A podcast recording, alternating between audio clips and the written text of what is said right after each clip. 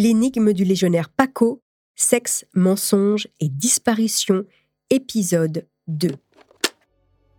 Elles n'ont plus donné signe de vie depuis plus de deux semaines et leur disparition commence à inquiéter sérieusement les policiers. Une femme de 53 ans et sa fille de 19 ans se sont comme évaporées entre Perpignan et Toulouse. Et c'est d'autant plus étonnant que la jeune femme s'apprêtait à participer à l'élection de Miss Roussillon.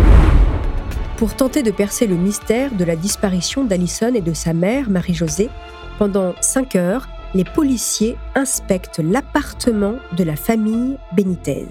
Et ce qu'ils vont découvrir ne va pas du tout les rassurer. Vous écoutez Homicide, je suis Caroline Nogueras.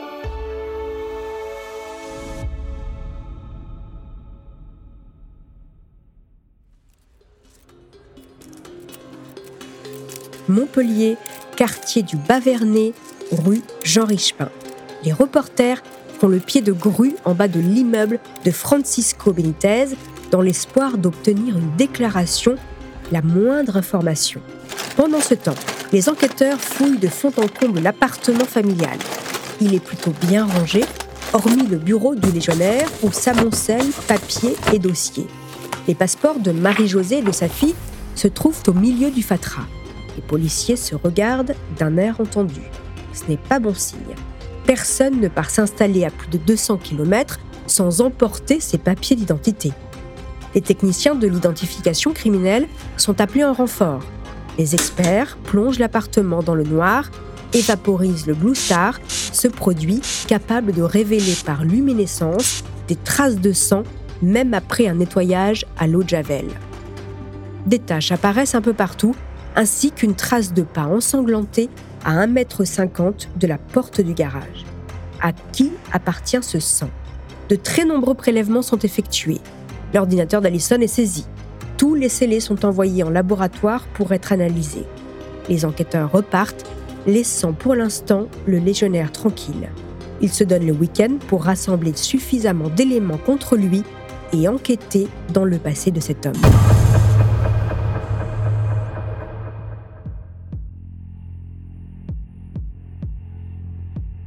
Francisco Benitez est né en 1963 à Algeciras, dans le sud de l'Espagne. À 20 ans, il déménage à Séville, puis s'engage dans la Légion étrangère, mais difficile d'en connaître les raisons, comme souvent chez les légionnaires.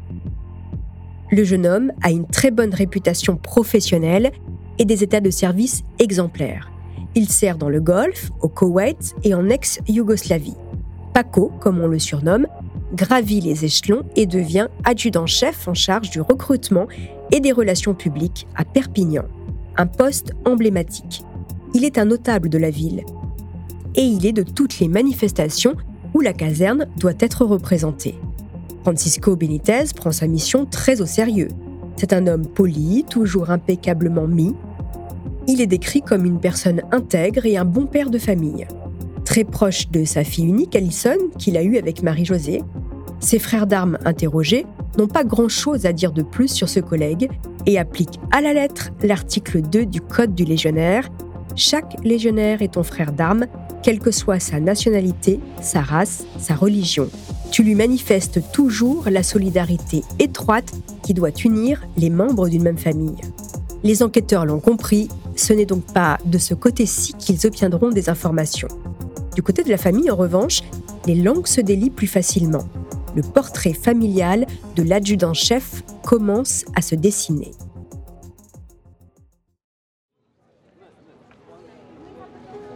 L'histoire d'amour entre Francisco et Marie-Josée a débuté 20 ans plus tôt. La jeune femme est alors mère célibataire de quatre enfants qu'elle a eus avec quatre hommes différents. Elle travaille dans un bar à Champagne sur le port de Marseille. Benitez est l'un de ses clients. Il lui promet de l'aider et il se révèle un beau-père aimant pour les enfants de Marie-Josée. Il les couvre de cadeaux. Pour Lydia, l'aînée de Marie-Josée, ce bel espagnol est l'homme providentiel qui redonne le sourire à sa mère. Allison vient agrandir la famille en mai 1994. Francisco est très proche de sa fille. Mais dans le quartier du Bavernais, à Perpignan, où s'installent Marie-Josée, Paco et Allison des années après, la description faite par les voisins de Benitez est moins idyllique. Ils décrivent un homme colérique et peu sympathique. Le militaire aime l'ordre et la discipline et hausse souvent le ton. Les jeunes qui garent leur mobilette devant son garage en font souvent les frais. Plusieurs fois, les habitants de la rue ont entendu Benitez hurler pour les faire fuir.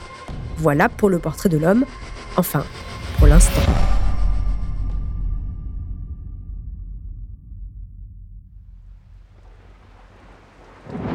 5 août 2013. À Perpignan, la canicule est retombée, laissant la place aux orages d'été.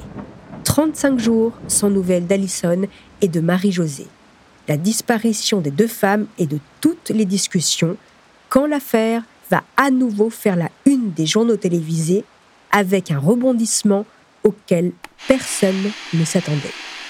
Francisco Benitez s'est pendu ici, au premier étage, à la caserne où il était adjudant-chef. Il a laissé une lettre expliquant qu'il n'est pas impliqué dans la disparition de sa femme et de sa fille. Francisco Benitez a mis sa mort en scène. Au petit matin, son corps a été retrouvé pendu à la fenêtre des toilettes de la caserne Joffre. Il a pris soin de mettre son uniforme avec toutes ses médailles, Rangers aux pieds bien cirés et un foulard sombre recouvrant en partie son visage. Avant de se donner la mort, Francisco a laissé un mot au colonel de la caserne. Je vous demande s'il vous plaît de ne pas me juger, mais je suis vraiment au bout de mes forces. Souvenez-vous tout simplement du Benitez que vous connaissez. La veille de sa mort, Francisco a enregistré une vidéo dans laquelle il s'innocente, en larmes, dans la pénombre de son appartement, débraillé et mal rasé, il se dédouane de toute implication dans la disparition d'Alison il n'a pas un mot pour sa femme Marie-Josée. C'est Lydia, sa belle-fille, qui filme. Bonjour à tout le monde, là, je suis le papa d'Alison. Avant tout, je tiens à remercier tous ses amis et tous les gens près de nous qui se sont mobilisés pour sa recherche. Le plus dur pour nous, ça a été de lire des choses que les gens commentaient et dit sans savoir ce qui se passe dans la vie privée des gens. Nous sommes une famille, toute autre famille, avec des hauts et des bas. Les gens qui me connaissent vraiment, ils savent très bien que pour moi, Alison, c'est ma vie.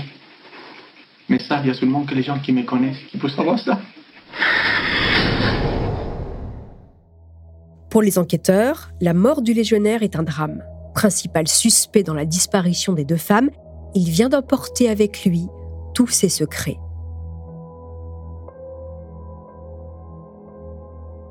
Éric, le frère de Marie-Josée et Ghislaine, sa belle-sœur, sont sous le choc. Pourquoi n'ont-ils pas voulu y croire? Depuis quelques jours, le couple avait quitté Mandelieu pour s'installer dans un petit hôtel du centre de Perpignan afin de soutenir Paco. La veille, en fin de journée, ils ont passé un peu de temps avec lui. Il est venu les chercher dans le hall de leur hôtel, puis les a pris dans sa voiture. Ils ne l'ont pas reconnu. Les yeux cernés, les cheveux en bataille et mal apprêtés, le beau-frère était méconnaissable. Sur la route, il a passé son temps à regarder dans son rétroviseur, persuadé d'être traqué par la police. Puis il s'est arrêté sur le parking d'un fast-food dans une zone industrielle. Il s'est effondré dans les bras de son beau-frère. Il paraissait à bout et a eu ces mots tragiques selon Eric. Il y a trop de pression, je crois que je vais faire une bêtise. Je vais prendre mon arme de service, tout le monde va y passer, et après je mettrai une balle dans la tête. Eric et Ghislaine lui ont remonté le moral et ont tenté de le ramener à la raison. Ils l'ont quitté plutôt rassuré. Pour eux, ce n'était que des mots. Eric, à présent, refuse de croire à la culpabilité de son beau-frère. Sa sœur et sa nièce sont toujours en vie, il en est persuadé. Alors, dans un ultime espoir, il prend à son tour la parole dans les médias.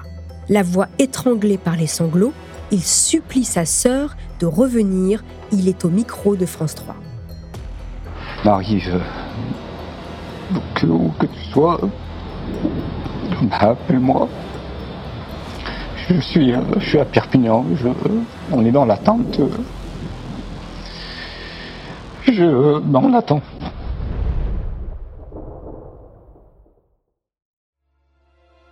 Avant de poursuivre cet épisode, une petite pause pour donner la parole à notre partenaire, sans qui ce podcast ne pourrait exister.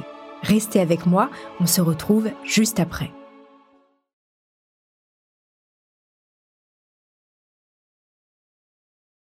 Pauline Lallemand, bonjour. Bonjour. Merci d'avoir accepté mon invitation. Alors vous êtes journaliste et avez couvert pour Paris Match toute cette affaire. Vous êtes certainement la reporter qui connaît le mieux ce dossier. On vient d'entendre le frère de Marie-Josée, désespéré, il supplie sa sœur de revenir. Benitez vient de se suicider. Est-ce que vous vous rappelez de ce moment? Est-ce que vous y étiez? Alors j'étais à Perpignan, euh, mais je me souviens surtout que à ce moment-là, tout le monde imagine déjà que Marie-Josée et Alison sont décédées. Et là, le frère les appelle et leur demande de revenir.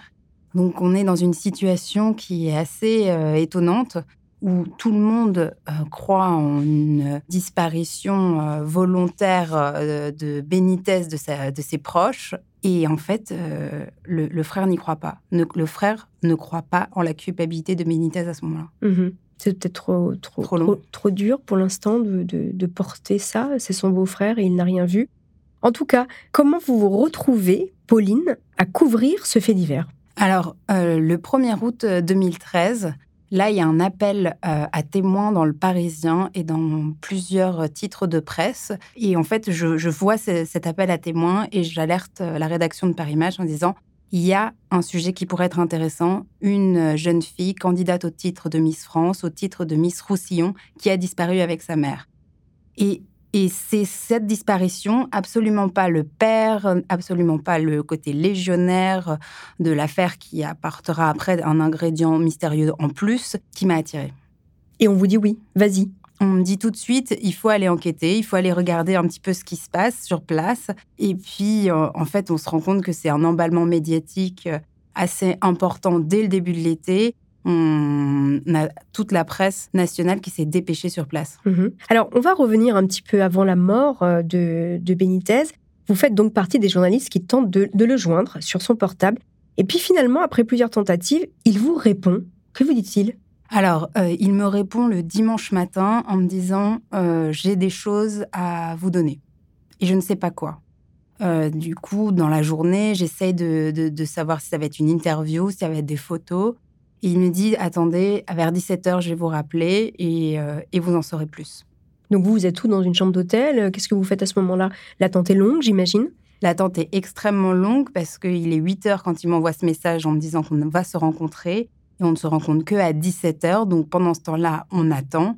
On rafraîchit en permanence les pages euh, internet, les réseaux sociaux. On rappelle tous les contacts pour savoir s'il se passe pas quelque chose pendant cette journée. Et puis finalement, il appelle en me disant Je vous donne rendez-vous place de la Catalogne, à quelques centaines de mètres de mon hôtel.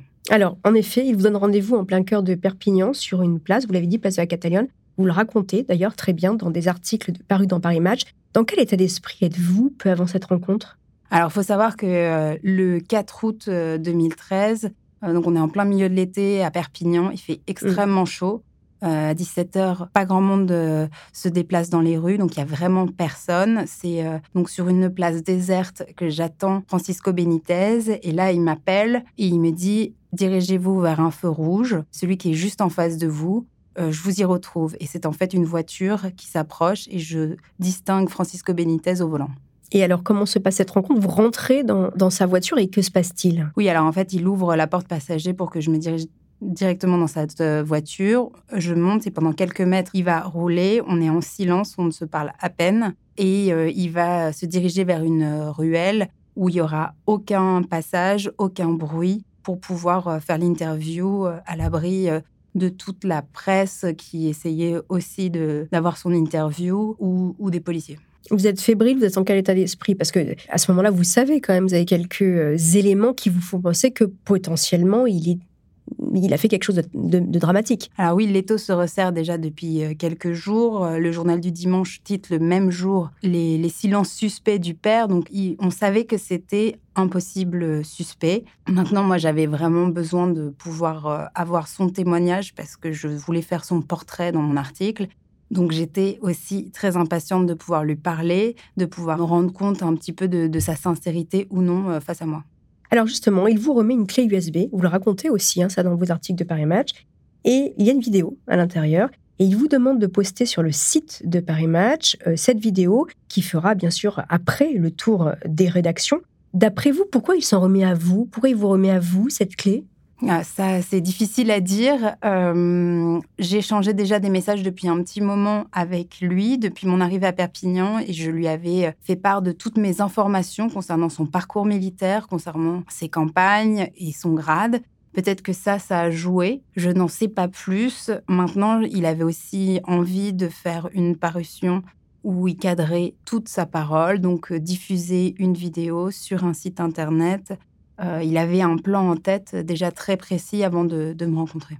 Et en tout cas, il vous fait confiance. Très vite, quel est votre sentiment sur cet homme? Alors moi, quand je le rencontre, il pleure énormément. Il est euh, assez euh, détruit. Il me dit qu'il est prêt à tout exploser. J'ai face à moi un homme de 50 ans qui pleure à chaudes larmes et qui ne sait plus du tout quoi faire. on a l'impression d'une bête apeurée, vraiment, devant moi. Vous avez remonté l'histoire de Francisco Benitez et on sait finalement peu de choses de lui, c'est ce que vous racontez.